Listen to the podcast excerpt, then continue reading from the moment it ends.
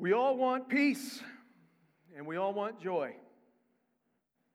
In 1914, during World War I, it was the outset of the war, on the Western Front, somewhere in France, the Allies, France, Great Britain, United States, were in trench warfare with the Central Powers, the German Empire, the Austro Empire, and, and they were engaged in a terrible, terrible war. Military technology had advanced, the machine gun was being employed for the first time in this kind of conflict. It eventually developed into poison gas and use, and medical technology had not caught up, and so it, was, it would have been awful. In between the trenches was this no man's land. Christmas time, 1914, a truce is called. And so the soldiers on each side were able to bury their dead. They were able to perform prisoner swaps. They even began to mingle together in no man's land, share rations together. And on the Christmas of 1914, the evening closed out with both sides singing Christmas carols together. It's a picture of peace, isn't it? in the midst of hostility and threat. We all long for something like that. Peace is not just the absence of hostility and threat, it is the fullness of affection, fullness of love and unity. This kind of hostility and threat, it always results in fear and hiding whereas affection and love give rise to joy and unity. The thing about the Christmas truce of 1914 is that it was gone in a day. The next day, they were back to killing each other. Fleeting peace, a shallow joy. The war raged on for years to come. What we know, what we're born into, is a fleeting peace and a shallow joy. I can imagine some of you who've come into this building this morning, and the thought of peace and joy is appealing to you so long as God's not involved. Give me the joy, give me the peace, you keep God. Well, this morning I'm going to be bold and say, if you're wanting a peace and a joy without God, you're asking for a fleeting peace and a shallow joy because God alone provides an everlasting peace and a fullness of joy. And the reason why you may not want God is actually because you're running from God, you're hiding from Him. There's things about God you may be disappointed with or fear. I've got good news of great joy for you today. I can imagine some of you in this room, when you hear the word joy and the word Christmas time, you go cynical. You think something like this joy, Christmas time, whatever. Because for you, the Christmas time is not a time of joyfulness, it's a time of misery. Because you're just reminded of your loneliness. You're just reminded of the unresolved conflicts with those people who are supposed to be nearest to you. You experience absence of people. And so, a time where everyone gets together, you're kind of like, let's just get through it. Time of enjoyment turns into a time of endurance for you. I've got great news of a great joy, of an everlasting peace for you. And then there's those of you in this room, you're like, oh man, my joy is in my children opening up some awesome gifts I've got for them. And that joy is riding high within about three gifts, and then your kid says, I didn't want this one. What happens to your joy then? It's gone. Maybe your joy is in the end of the year bonus check and what to do with it, like Clark Griswold did. But what happens if your end of the year bonus comes as a can of popcorn instead of a deposit of cash? And your boss is given the big bonus. Where's your joy then? Or maybe your joy is at the thought of the gathering of extended friends and family, and everyone is together, and then it happens. That unresolved old tension flares up, and everybody leaves real quick. We all want everlasting peace and fullness of joy. And we're all looking to stuff that seemingly can never deliver on. This morning, I've got good news of great joy, of an everlasting peace. Peace leads to joy, and everlasting peace leads to a fullness of joy. And the everlasting peace and fullness of joy that we all long for can only be found in one person, the Prince of Peace. Jesus Christ. And so this morning, I want to help you reclaim the joy of Christmas by looking at the Prince of Peace. And so if you'd open up your Bibles to Luke chapter 2, we're going to work our way through verse 8 all the way through chapter tw- verse 20, but we're going to focus mainly on verses 8 through 14 and we're going to make our way through the text and here's what I'm going to help you see there are some fearful shepherds there, and they have a fear that we can all identify with. And then an evangelizing angel shows up, and he is proclaiming good news of great joy for all people.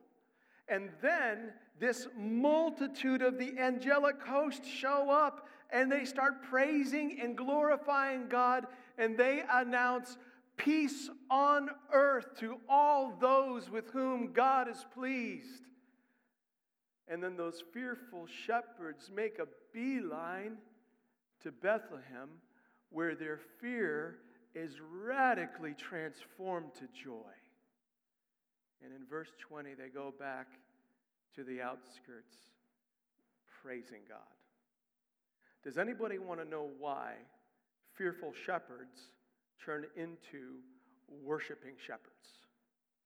They encountered the Prince of Peace. So let's look at these fearful shepherds. In verse 8, a little background. Verses 1 through 7, we learn that this baby has been born to Mary and Joseph, and they lie him in a manger.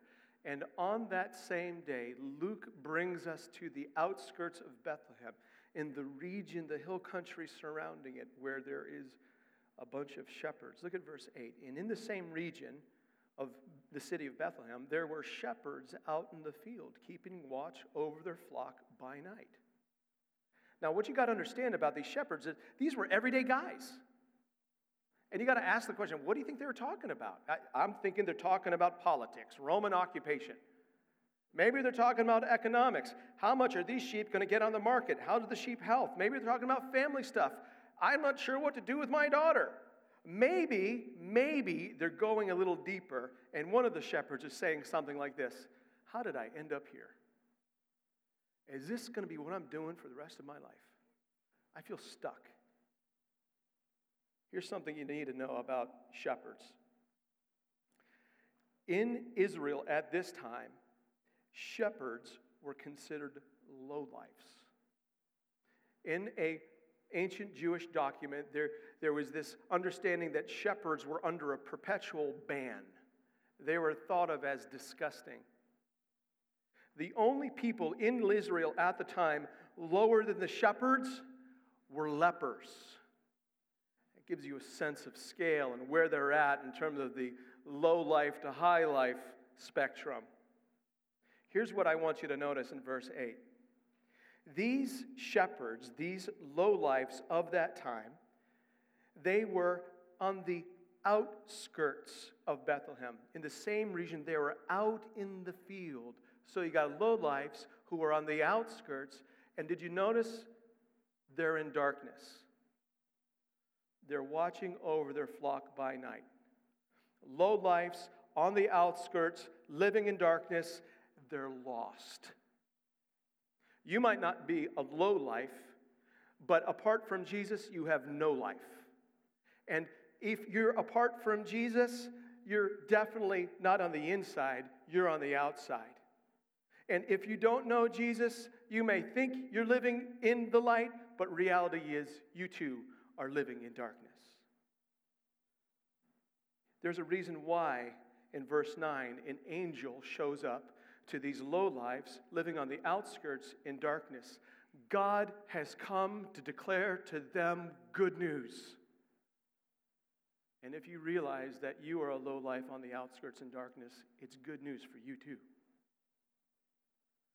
So in verse 9, out of nowhere, an angel of the Lord appears to them. It would have been sudden, it would have been unanticipated, and an angel of the Lord appeared to them, and the glory of the Lord shone around them, and they were filled with great fear. The glory of the Lord shone around. What is this glory? Well, it would have been really bright, and in the darkness, it would have been really, really bright. And it would have been an all encompassing glory. Here's the way to think about it. You know how the mist rolls in off the lake from time to time, and not only do you see it, see it, you, you feel it?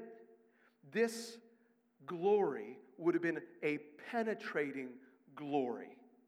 Because this is not the glory of the angel, this is the glory of the Lord. Do you see that? The glory of the Lord shone around them. This is the Shekinah glory of God. It's His holiness gone public. And if you experienced it, it would affect you down to the core. So these lowlifes on the outskirts in darkness are suddenly immersed in the brightness of the Shekinah glory of God, and there before him is standing an angel of the Lord.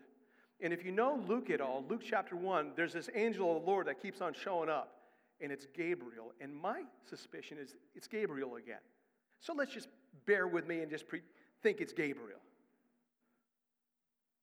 Gabriel appears to them, and the reaction of these shepherds is something you've got to see.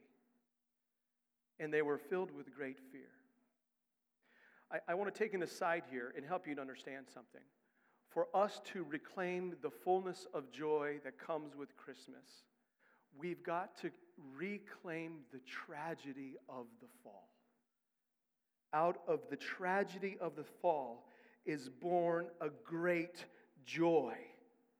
Why were these shepherds filled with great fear? Was it the suddenness of the appearing of the angel? This past week, I'm at a basketball game for my son.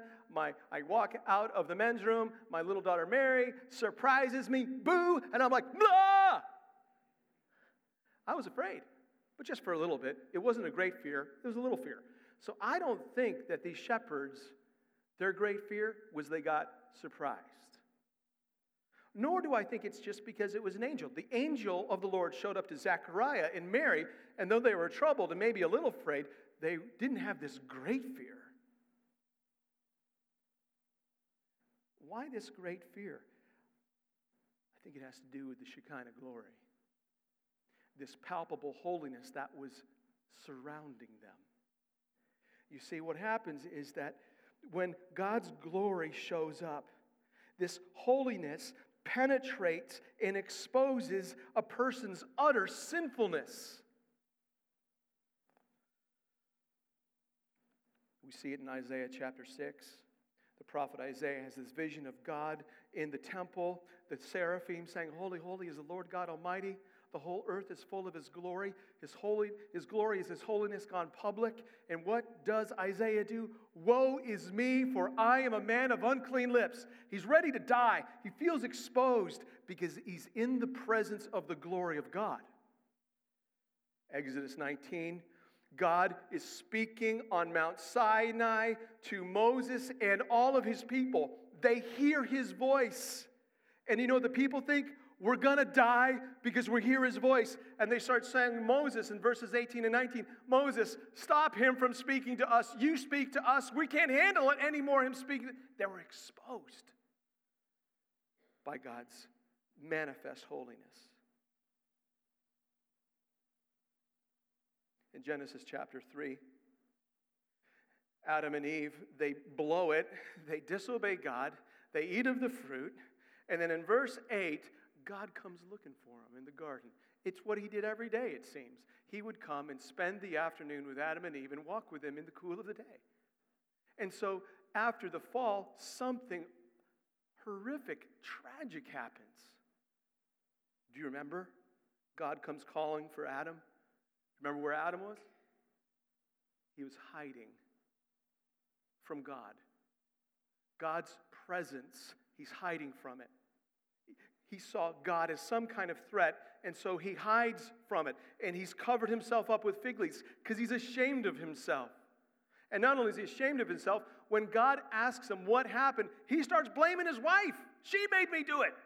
And then when God says to Eve what happened, she's like, I blame the serpent. He made me do it. So you have blame. And then the curse comes down, and now all creation is cursed. We're to toil. And what we read from Romans is all creation has been subjected to futility. It's groaning under the weight of sin. That's what we're born into. And what we see here is God's holiness as a threat. Let me, let me, just, let me just press this home a little bit more. Now imagine, we've got this screen behind me, right? Let's just say we played a video of all your thoughts for the last week on this video screen for everybody to see. Would you come back next week? No. Why not? Because you'd be ashamed. Just like I would be ashamed if I had all my sh- thoughts put up on screen. Not only would I be ashamed, you'd lock me out. When we become aware of our sinfulness, we want to hide. And what we see happening with these shepherds, this fear at the Shekinah glory of God, it's, it's they want to hide. They're being exposed. And there's nowhere to hide. They're out in the open, there's nowhere to go. Adam and Eve played hide and seek in the garden. It's like we play hide and seek with God today. If you play hide and seek with a three year old, it's a really interesting game. You count to 10, the three year old goes hides, you go looking for the three year old. It's not tough. You're like, oh, red lightning McQueen sneakers underneath the floor length curtain of the window. There's a bulge there. I wonder who that is. You know where this child is hiding. This child thinks that they're hiding from you. We tend to think that we're able to hide from God. Adam and Eve weren't able to hide from God. Isaiah wasn't able to hide from God. These shepherds weren't able to hide from God. There is no hiding from God. When you come into the presence of God, you will feel exposed. There will be great fear in you.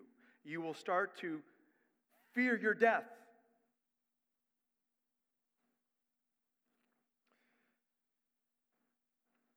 These shepherds are thinking the worst. I, I don't know what was going on in their minds, but I can only imagine they're thinking, okay, is this one of the angels that, that kind of dropped the, the bomb on Sodom and Gomorrah? Is this the angel of death that swept through Egypt? I'm guessing these shepherds at this point have this pit in their stomach thinking, oh, this is bad news. This is bad news. We can all identify with that, right? You think about your life, you think about what you've done, the shame. But this angel didn't come with bad news. Let's look at verse 10. This angel shows up, and the first thing he says to them is, Fear not. Don't fear. Don't be afraid. I'm not here to destroy you, I'm here to evangelize you. We read, I bring you, for, fear not, for behold, I bring you good news of great joy that will be for all people. Good news, not bad news. Good news. These shepherds are exposed, they're afraid. And this angel is saying, I bring you good news of great joy. That word, bring good news, is a, a, a, verb that you can literally translate gospelize, to announce good news to, to make known the good news of a particular event. Back in 1945, at the closing out of World War II, you would have these newspaper headings that said, VJ Day! Exclamation point, victory over Japan Day. Or VE Day! Exclamation point, victory over Europe Day. You have, you have headlines that say, Japan surrenders, war ends, victory! Exclamation point, peace! Exclamation point. The paper headlines were declaring good news. They were publishing good news for all to read and rejoice in. And so this angel comes to these low lowlifes on the outskirts in darkness who's had their fears exposed, and he's like, I bring you good news of a particular event. That particular event happened earlier that day. But what I want you to see right now is that this good news would bring great joy for all people. Whatever this good news is, it turns great fear into great joy. You see the verse, the great fear in verse 9? And if you look down to verse 20, those same shepherds are rejoicing and glorifying God as they go back to the outskirts. There's great joy. This great news of great joy is for all people. It's not just for the low lives on the outskirts who are living in darkness. It's for the high lives who are on the inside but still living in darkness. And for everybody in between, whether you're a low life or whether you're a high life or you're an in between life, you have no life apart from Jesus.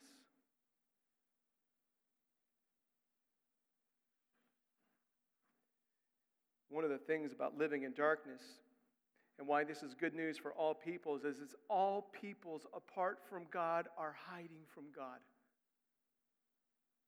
They're trying to deal with their threats. They're trying to deal with fear. This good news that generates great joy is for all those who are hiding and willing to admit it. So, whether you're a man or you're a woman or you're confused if you're a man or a woman, this is great news. Good news of great joy for you. You just need to admit you're hiding. It doesn't matter if you got more money than you know what to do with, or you've got so little money you don't know what bill to pay. It doesn't matter. This is good news of great joy for all people. You just need to admit that you need peace. It doesn't matter the color of your skin. It doesn't matter the address on your place. The issue is we all want peace, and we're all hiding from the Prince of Peace. Are you willing to admit that you're hiding from the holiness of God? This good news of great joy for all people is for you. What the angel announcing here is a plan, God's plan for the fullness of time for all people everywhere. The good news is for every tribe, tongue, and nation. Again, I just want to. This angel, Gabriel, isn't bringing bad news of hostility and threat. He's bringing good news that makes the nations glad. So the question is what is this good news that makes the nations glad? Look at verse 11. For unto you is born this day in the city of David a Savior. The good news of great joy for all people that this angel of the Lord is declaring to these sin exposed shepherds it's not a government program, it's not educational degrees, he's not making job offers, he's not proclaiming a scientific discovery. He's proclaiming the birth announcement of a person. The good news of great joy for all people is a person. For unto you is born this day in the city of David a Savior. When you hear those words in verse 11, for unto you is born this day, does that ring a bit of a bell? Does that sound familiar to you? If you go back to Isaiah 9 6, you read Isaiah prophesying of one who is to be born, for unto us a child is born. Gabriel is doing a little bit of a riff on the words of Isaiah 9 6. It's a prophetic fulfillment riff. He's saying the baby's been born. This baby boy, born to us in the city of David, this is the one who's the offspring of Eve who will crush the head of the peace breaker, the serpent of old. This baby boy is the offspring of Abraham, and whom all the nations will be blessed. As far as the curse is found, the nations will be glad in this baby boy. This baby boy who is born to us is David's greater son. This baby boy, according to Isaiah, the government will be upon his shoulders, and his name will be Wonderful Counselor, Mighty God, everlasting Father, Prince of Peace.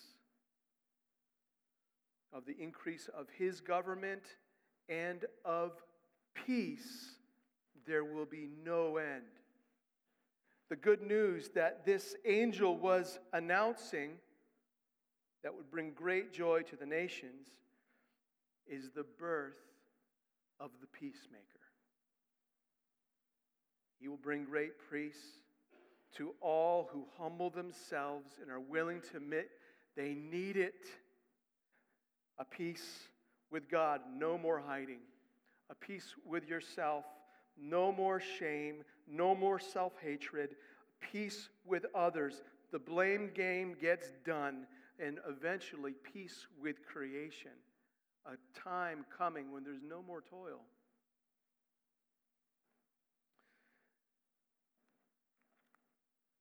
A peacemaker can go by another title Savior. Unto you this day is born in the city of David a Savior. A Savior rescues from threat and fear.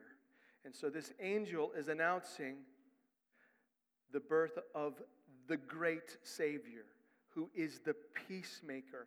And not only is this Savior the great peacemaker, he's the Christ. Do you see that? Who is Christ the Lord? Christ is a title, it's a reference of the long awaited king from David's line who would establish a forever kingdom with a never ending peace. And so, what we read is that Savior is the great peacemaker, and he's the Christ, the great king. And he's not only the great peacemaker and the great king, he is the Lord. And what Luke and this angel are helping us to see is He's God, the Lord, the great God. This baby, this birth announcement, which is good news for all nations, born this day in the city of David, is the great peacemaker, the great king, the great God who's taken on flesh, Emmanuel. And it happened this day, says the angel. It took place. He was born. He really was born. He really lived. And in verse 12, the angel tells these shepherds, Hey, let me give you a sign. You can just make a beeline to Bethlehem right now, And what you will find, you will find a baby wrapped in, a swat, in swaddling clothes, which would not have been unusual, lying in a manger. Now that's unusual, especially given who this baby is the great peacemaker, the great king, the great God is lying in a manger. It's a feeding trough. What does that tell you about our God? He became nobody. He came to the outskirts. He came into the darkness to save those who were low lives on the outskirts, living in darkness, so that we could have life, so that we could be brought in, so that we could be lit up. What a God.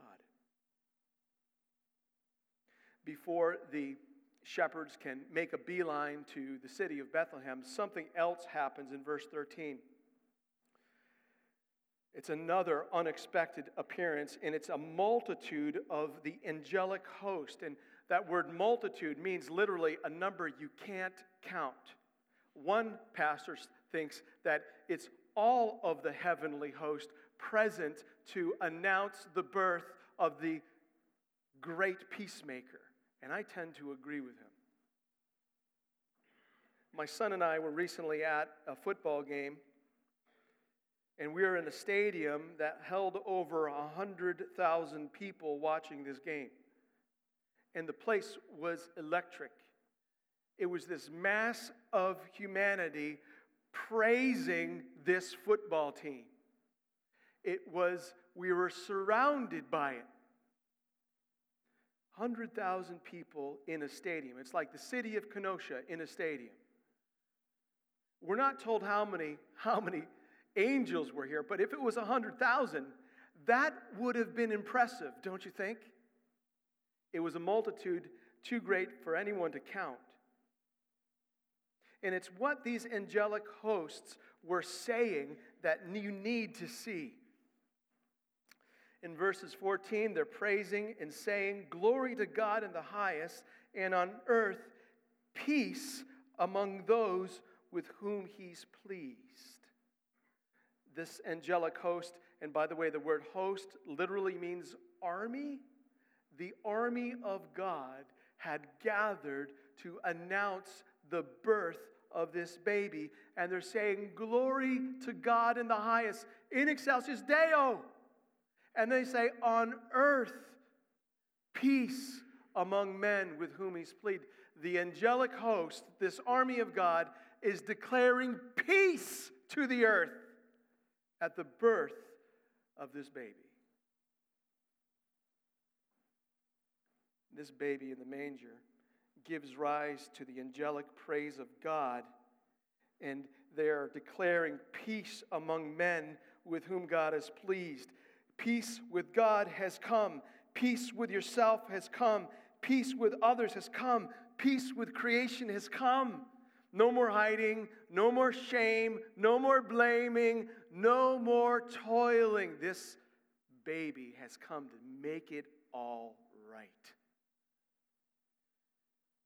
And for those who are humble, those who please God, oh, receive the peace. In verses 15 through 20, what do these shepherds do? Well, the angels leave, and then these shepherds make a beeline to Bethlehem, and they find the Savior in the manger, just like the angel told them. And they share with Joseph and Mary what has just happened, and all of them wonder. And we see Mary treasuring all these things in her heart. Mary, did you know that your baby boy would be the great peacemaker? And what I want you to see is in verse 20. I've pointed to it a few times now. And the shepherds returned, glorifying and praising God for all that they had heard and seen as it had been told of them. They had now personally encountered the Prince of Peace, and their fear was turned to joy. Their threat becomes peace.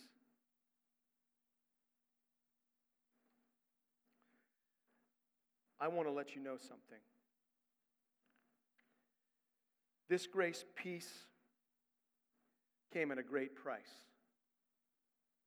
This baby lying in the manger, surrounded by his parents and shepherds and eventually magi, in 33 years, he's going to be surrounded by quite a different crowd. And that crowd is not going to be praising him, but jeering him, mocking him, taunting him.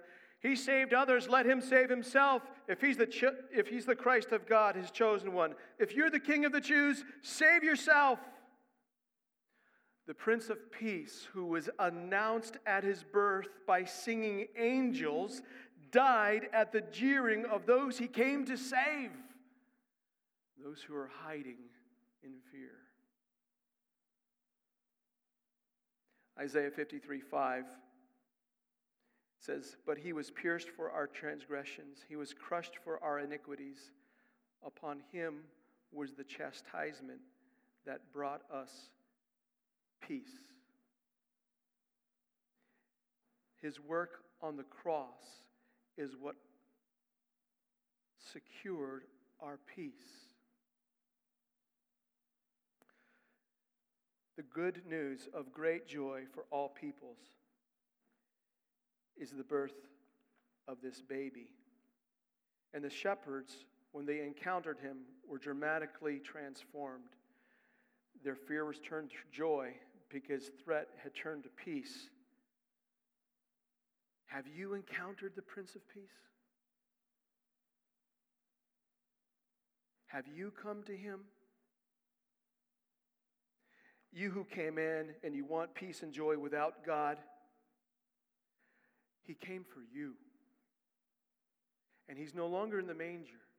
He's reigning on high, and you can make a beeline to him.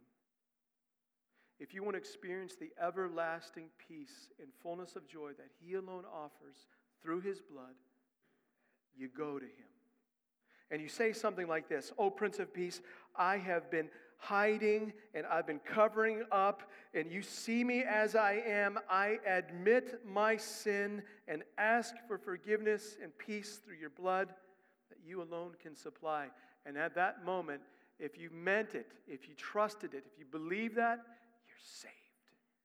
Peace everlasting, joy in the full and your Merry Christmas becomes a Merry Salvation. For those of you who have come in and Christmas time is a joyless time, remember that this baby boy grew up and he secured your everlasting peace.